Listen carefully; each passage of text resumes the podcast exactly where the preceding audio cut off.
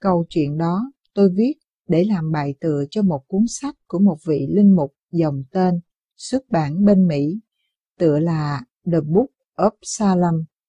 Linh mục Daniel Berrigan là một người đã từng tranh đấu rất nhiều cho sự công bằng của xã hội, cho hòa bình. Tôi nghĩ rằng hay hơn hết là mình nên để cho độc giả bên đó biết được một chút giáo lý bất nhị của đạo Bụt, để họ biết rằng khi nào mình còn chia phe phái tà chánh thì thế giới vẫn còn loạn lạc, đau khổ. Ở các nhà thờ Tây Phương, người ta thường gây cảm tưởng rằng chúng ta là dân của Thượng Đế, rằng tất cả chúng ta đều làm đúng hết. Còn kẻ thù của chúng ta ở bên Nga, bên Tàu, bên những nước không thân thiện với chúng ta, họ đều là tà ma hết. Chia ra như vậy để chúng ta rất sung sướng, được đứng về phe chánh, và những người không được đứng về phe chúng ta, tức là đứng về phe tà. Quan niệm này có thể gây ra chiến tranh, gây sự kỳ thị trên thế giới lâu nay.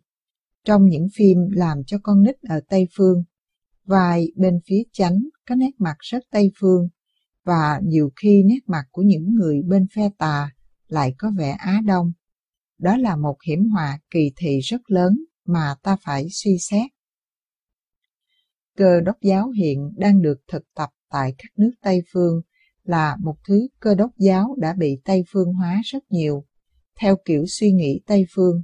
Nếu chúng ta không khéo, thì Phật giáo cũng sẽ bị nhận thức qua lối suy tư của người Tây Phương, rồi Phật giáo cũng sẽ biến hình méo mó. Chúng ta phải thực tập tâm kinh Bát Nhã thật kỹ để vượt thoát khuynh hướng lưỡng nguyên của tư tưởng Tây Phương. Nguyên tắc của chúng ta là nguyên tắc bất nhị, không phải là hai. Hôm trước, chúng ta đã học phương pháp đối trị với thân và tâm. Thân và tâm của chúng ta là một, không phải là hai. Những cảm thọ như buồn giận, chán, không phải là tà ma, mà chính là chúng ta. Chúng ta phải đối trị những cảm thọ đó với tất cả sự ưu ái và thái độ bất bạo động. Ta mới có thể đạt được sự an lạc. Không trí cũng không đắc, vì không có sở đắc. Tại sao vậy? Sở đắc là kết quả chúng ta đạt được từ bên ngoài. Đạo Bụt nói rằng, trong một hạt bụi đã có đầy đủ tất cả trí tuệ của vũ trụ vạn hữu. Trong con người, ta có đầy đủ Phật tâm. Do đó, cái trí tuệ mà ta muốn đạt tới, ta không phải tìm cầu ở bên ngoài, vì trong chúng ta nó đã có sẵn. Trong từ tâm, chúng ta đã có sẵn một đức Bụt. Mỗi khi ngồi thiền hoặc nghe tiếng chuông, chúng ta thực tập tỉnh thức, thì tự nhiên trong chúng ta được dựng lên một thiên đường rất nghiêm trang, và đức Bụt ở trong ta tự nhiên chói sáng, hào quang. Vấn đề là không phải đi tìm những cái ở ngoài ta, mà là làm sáng rỡ đức Bụt cùng sự giác ngộ đã có sẵn trong ta. Bởi thế nên gọi là không đắc, vì không có sở đắc. Khi một vị Bồ Tát nương diệu pháp trí độ Bát Nhã Ba La Mật thì tâm không chướng ngại, vì tâm không chướng ngại nên không có sợ hãi, xa lìa mọi mộng tưởng, xa lìa mọi điên đảo, đạt niết bàn tuyệt đối. Mộng tưởng điên đảo là những tri giác sai lầm của chúng ta. Chúng ta tạo ra những sợ hãi và căm thù mà chúng ta là nạn nhân trong bấy lâu nay. Hồi nãy tôi có nói về đám mây. Khi đám mây biết rằng nó không sinh cũng không diệt, thì khi thời cơ đến nó có thể an nhiên biến thành mưa. Và khi biến thành mưa, đám mây sẽ cười thích thú mà rơi xuống cây cỏ, ruộng đồng để làm tròn nhiệm vụ nước mưa của mình. Những đợt sóng trên biển cả cũng là do mưa mà thành. Đứng về phương diện sóng, ta thấy có sự sinh, sự diệt của làn sóng trên biển. Nhưng nếu những làn sóng đó quán chiếu trong tự thân mình, chúng sẽ biết rằng chúng là nước. Đứng về phương diện hiện tượng thì sóng là sóng. Sóng đứng về phương diện bản thể thì sóng là nước. Nếu sống thấy được mình là nước, sống sẽ không sợ hãi sinh tử nữa, vì tuy sống có bắt đầu và có chấm dứt, nhưng nước không có bắt đầu cũng không có chấm dứt. Nếu một làn sóng khi đổ xuống, nếu làn sóng biết mình là nước, nó sẽ mỉm cười, vì nó biết rằng sẽ trở nên một làn sóng khác. Đã là nước, thì nào còn có lên, có xuống, có to, có nhỏ. Bởi vậy đợt sóng chỉ đạt được giải thoát khi đợt sóng biết mình là nước. Một chiếc lá cây cũng vậy. Nhưng nếu biết quán chiếu theo kinh Tinh Yếu Bát Nhã Ba La Mật, tờ lá sẽ thấy rằng trong suốt mùa thu và mùa hạ, nó đã làm việc hết sức mình để nuôi dưỡng cây. Chúng ta thường nghĩ lá là con cháu của cây, ít khi ta nghĩ rằng lá cũng là mẹ của cây. Sự thật, lá cũng là mẹ của cây, vì chất nhựa do các rễ cây hút từ dưới đất lên chưa thể dùng để nuôi cây được. Đó chỉ là nước lã thêm các chất khoáng mà thôi. Cây nhựa thô lên phân phát cho các tờ lá. Mỗi tờ lá có nhiệm vụ biến nhựa thành nhựa luyện. Nhựa này có thể nuôi cây được. Những chiếc lá nho nhỏ là những nhà máy dùng ánh sáng mặt trời và các chất khí trong không khí biến nhựa thô thành nhựa luyện. Màu xanh của lá cũng do mặt trời và những chất khí làm ra. Khi luyện xong nhựa, lá trả chất nhựa này vào thân cây để nuôi dưỡng cây. Do đó, ta có thể nói rằng lá còn là mẹ của cây chứ không phải là con của cây mà thôi. Tờ lá có thể quán chiếu rằng sự sống của nó chủ yếu là ở trong cây chứ không phải chỉ ở trong lá. Lá chỉ là một phần của cây và là đồng nhất nó với cây. Tờ lá vàng nhìn lại bản thân và biết rằng trong giai đoạn này nó chỉ là một phần của lá mà thôi. Những chất bổ nó tạo ra bây giờ đang nằm trong cây. Nếu lá nhận thức được rằng nó là cây, đồng nhất nó với cây, giống như đợt sóng đồng nhất với nước, thì chiếc lá đó sẽ không còn sợ hãi, sẽ thấy được sự bất sinh, bất diệt của nó khi nó rơi xuống đất. Nó sẽ rơi xuống một cách rất thanh thản, vừa rơi vừa múa, và biết rằng nó tiếp tục làm công việc nuôi dưỡng thân cây. Nó sẽ biến thành đất mung, để lại bón cho cây, và trở lại cây. Như vậy, nó thấy được sự bất sinh, bất diệt của chính nó. Ta cũng vậy, chúng ta sợ hãi, vì chúng ta thấy sự sinh diệt qua nhận thức sai lầm của chúng ta. Vì vọng tưởng của chúng ta về sinh, về diệt, nên ta mới sợ. Nếu ta quán chiếu được tự thể của mình, biết rằng mình là bản thể của sự sống, chỉ chuyển biến, chứ không có sinh diệt, tất cả vượt thoát sự sợ hãi về sinh diệt, và chúng ta sẽ bằng lòng với tất cả hình thức nào mà mình sẽ tiếp nhận sau này. Tôi thấy ở Việt Nam, có rất nhiều cụ ông, cụ bà, chuẩn bị cho cái chết của họ một cách vui vẻ. Cụ bảo con cháu đi mua cho cụ một chiếc áo quan bằng gỗ thật tốt, rồi cụ sung sướng đi theo con cháu tới lựa gỗ, ủy thác cho thợ mộc làm những chiếc viện trên quan tài. Ngài rước áo quan về nhà, cụ vui vẻ ghê lắm, bảo đặt nó ngay trong phòng mình, ngày ra vào vuốt ve thích thú. Và cụ không ngại gì chui vô nằm thử xem có vừa hay không. Nhưng phần lớn chúng ta thì không làm được như vậy. Chúng ta sợ lắm. Khi một người đàn ông trở thành ông nội hay ông ngoại rồi, ông ta thấy rằng những chất liệu của mình đã truyền cho thế hệ con cháu. Khi thấy những đứa cháu trẻ chơi chạy trong nắng sớm ngoài bãi cỏ, ông thấy ông là những đứa trẻ đó. Rồi ông mỉm cười sung sướng, thấy rằng mình đã lên đường đi luân hồi trong con và trong cháu. Cũng như cây chuối, ban đầu chỉ có 2 lá, với cái lá thứ 3 còn cuộn tròn. Những chiếc lá đầu làm việc hết sức, chúng dồn tất cả năng lượng để nuôi những chiếc lá khác lớn lên, và chúng luân hồi vào những chiếc lá mới, rồi những chiếc lá mới lại làm việc tiếp tục cho những chiếc lá mới khác vươn lên nữa. Khi các chiếc lá chuối bắt đầu vàng héo, chúng rất sung sướng. Tất cả những gì đã làm được để gửi về tương lai thì chúng ta đã làm rồi, và chính chúng ta cũng đang đi về tương lai. Còn đây chẳng qua chỉ là cái dư, cái bã của đời sống mà thôi, nên chúng rủ xuống với một niềm tin. Chúng ta cũng vậy. Khi hạt bắp đâm chồi thành cây bắp, thì tất cả công phu của nó là lấy những chất bổ trong tự thân của mình để nuôi cho cây đi lên. Hạt bắp đó sẽ đi đến sự tàn hoại. Nếu nó không tàn hoại, thì làm sao đưa được cây bắp đi lên? Vì vậy, hạt bắp thấy nó đang đi lên. Cái đang tàn hoại này chẳng qua chỉ là cái bã. Hạt bắp thoát khỏi sự sinh tử. Nó thấy nó sẽ lên đường và sẽ trở thành một trái bắp có rất nhiều hạt. Sự quán chiếu đó ta có thể thực hiện được. Nếu không học Bát Nhã Tam Kinh, không học quán chiếu theo đạo mục, ta không thấy được sự diễn biến của các hiện tượng trong vũ trụ. Quán được như vậy, ta sẽ thoát khỏi sự sanh tử. Ta sẽ có một nụ cười, sẽ vượt ra cái mà ta gọi là sự sợ hãi.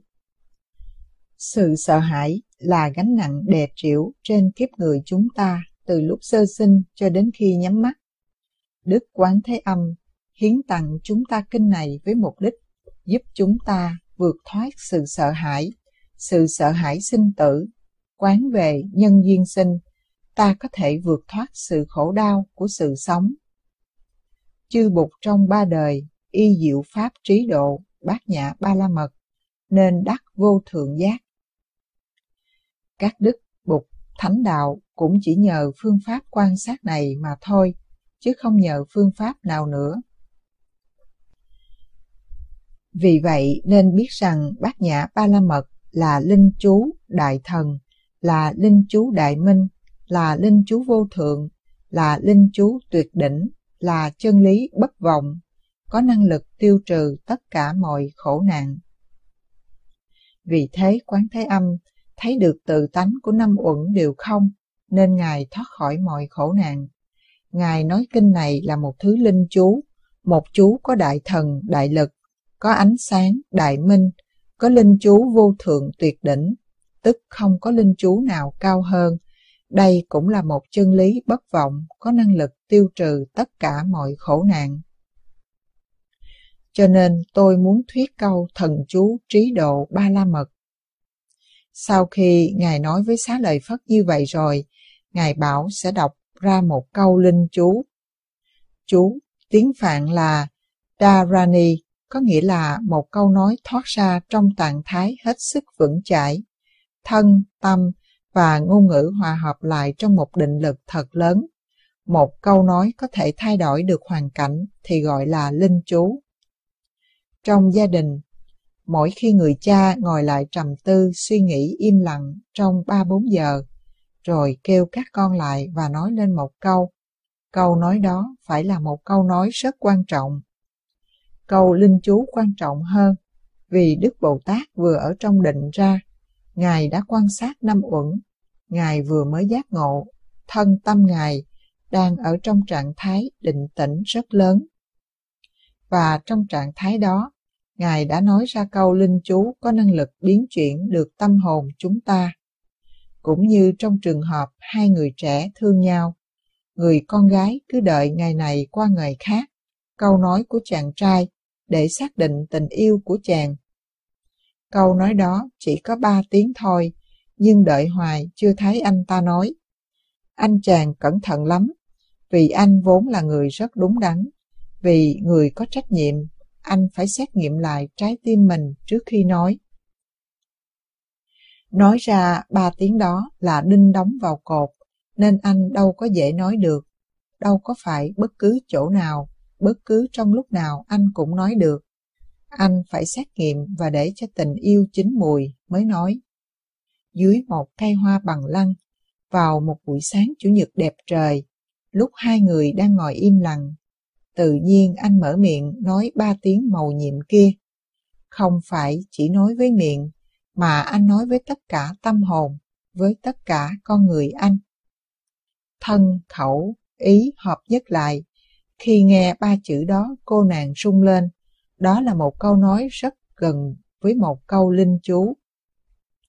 Khi một vị Bồ Tát an trú ở trong định nói ra một câu như vậy, thì câu nói có năng lực làm chúng ta chuyển đổi tâm trạng. Nhưng chúng ta có nghe được cô gái đó không? Chúng ta có chuẩn bị để nghe câu chú đó không? Câu chú đó là Gate, Gate, Paragate, Parasamgate, Bodhi, Svaha. Nghe câu chú đó, có thể chúng ta nghe như những con trâu đang ăn cỏ mà nghe đàn vĩ cầm. Câu ấy sẽ không ảnh hưởng nào trên ta hết vì ta chưa chuẩn bị. Ta phải tập thiền, tập thở, tập cười, tập định lực, ngồi yên lặng, thiết lập sự thông cảm với Đức Quán Âm. Có sự thông cảm sâu xa rồi, thì câu chú được đọc lên, tâm hồn sẽ chuyển đổi. Gate có nghĩa là qua rồi. Paragate, qua bên kia rồi. Parasamgate, tất cả vượt qua bên kia rồi. Bodhi, tỉnh thức. Svaha, tiếng reo gọi vui mừng, có năng lực thúc đẩy, tương đương với tiếng chào mừng hoặc hò vô ta của mình vậy. Bây giờ, để cảm ơn Ngài, chúng ta nên cùng nhau tụng bài Bát Nhã Tâm Kinh để chấm dứt. Chúng ta nên tụng với tất cả tâm hồn của mình. Đừng tụng như hát một bản nhạc. Tụng tới đâu ta phải thấy, phải hiểu tới đó mới được. Kinh Tinh Yếu Bát Nhã Ba La Mật Đa. Bồ Tát quán tự tại, khi quán chiếu thâm sâu, Bát Nhã Ba La Mật, tức diệu pháp trí độ, bỗng soi thấy năm uẩn đều không có tự tánh. Thực chứng điều ấy xong, Ngài vượt thoát tất cả mọi khổ đau ách nạn. Nghe đây, xá lợi tử, sắc chẳng khác gì không, không chẳng khác gì sắc, sắc chính thực là không, không chính thực là sắc. Còn lại bốn uẩn kia cũng đều như vậy cả. Xá lợi tử nghe đây, thể mọi pháp đều không, không sanh cũng không diệt, không nhơ cũng không sạch, không thêm cũng không bớt. Cho nên trong tánh không, không có sắc thọ tưởng, cũng không có hành thức, không có nhãn nhĩ tỷ, thiệt thân ý sáu căn. Không có sắc thanh hương, vị xúc pháp sáu trần. Không có 18 giới, từ nhãn đến ý thức. Không hề có vô minh, không có hết vô minh. Cho đến không lão tử, cũng không hết lão tử. Không khổ tập diệt đạo, không trí cũng không đắc. Vì không có sở đắc, nên khi vị Bồ Tát nương diệu pháp trí độ, Bát Nhã Ba La Mật, thì tâm không chướng ngại. Vì tâm không chướng ngại, nên không có sợ hãi, xa lìa mọi mộng tưởng, xa lìa mọi điên đảo. Đạt niết bàn tuyệt đối, chư Bụt trong ba đời, y diệu pháp trí độ, Bát Nhã Ba La Mật, nên đắc vô thượng giác. Vậy nên phải biết rằng, Bát Nhã Ba La Mật là linh chú đại thần, là linh chú đại minh, là linh chú vô thượng, là linh chú tuyệt đỉnh, là chân lý bất vọng, có năng lực tiêu trừ tất cả mọi khổ nạn. Cho nên tôi muốn thuyết câu thần chú trí độ, Bát Nhã Ba La Mật. Nói xong Đức Bồ Tát liền đọc thần chú rằng Gate, Gate, Paragate, Parasamgate, Bodhi, Svaha. Kinh Tinh Yếu Bát Nhã do Thầy Thích Nhất Hạnh giảng tại Chùa Pháp Hoa, Adelaide, Úc, ngày 23 tháng 11, 1986. Lưu Hoàng Nguyện thu thanh và chép ra. Lư Thị Hồng sắp chữ.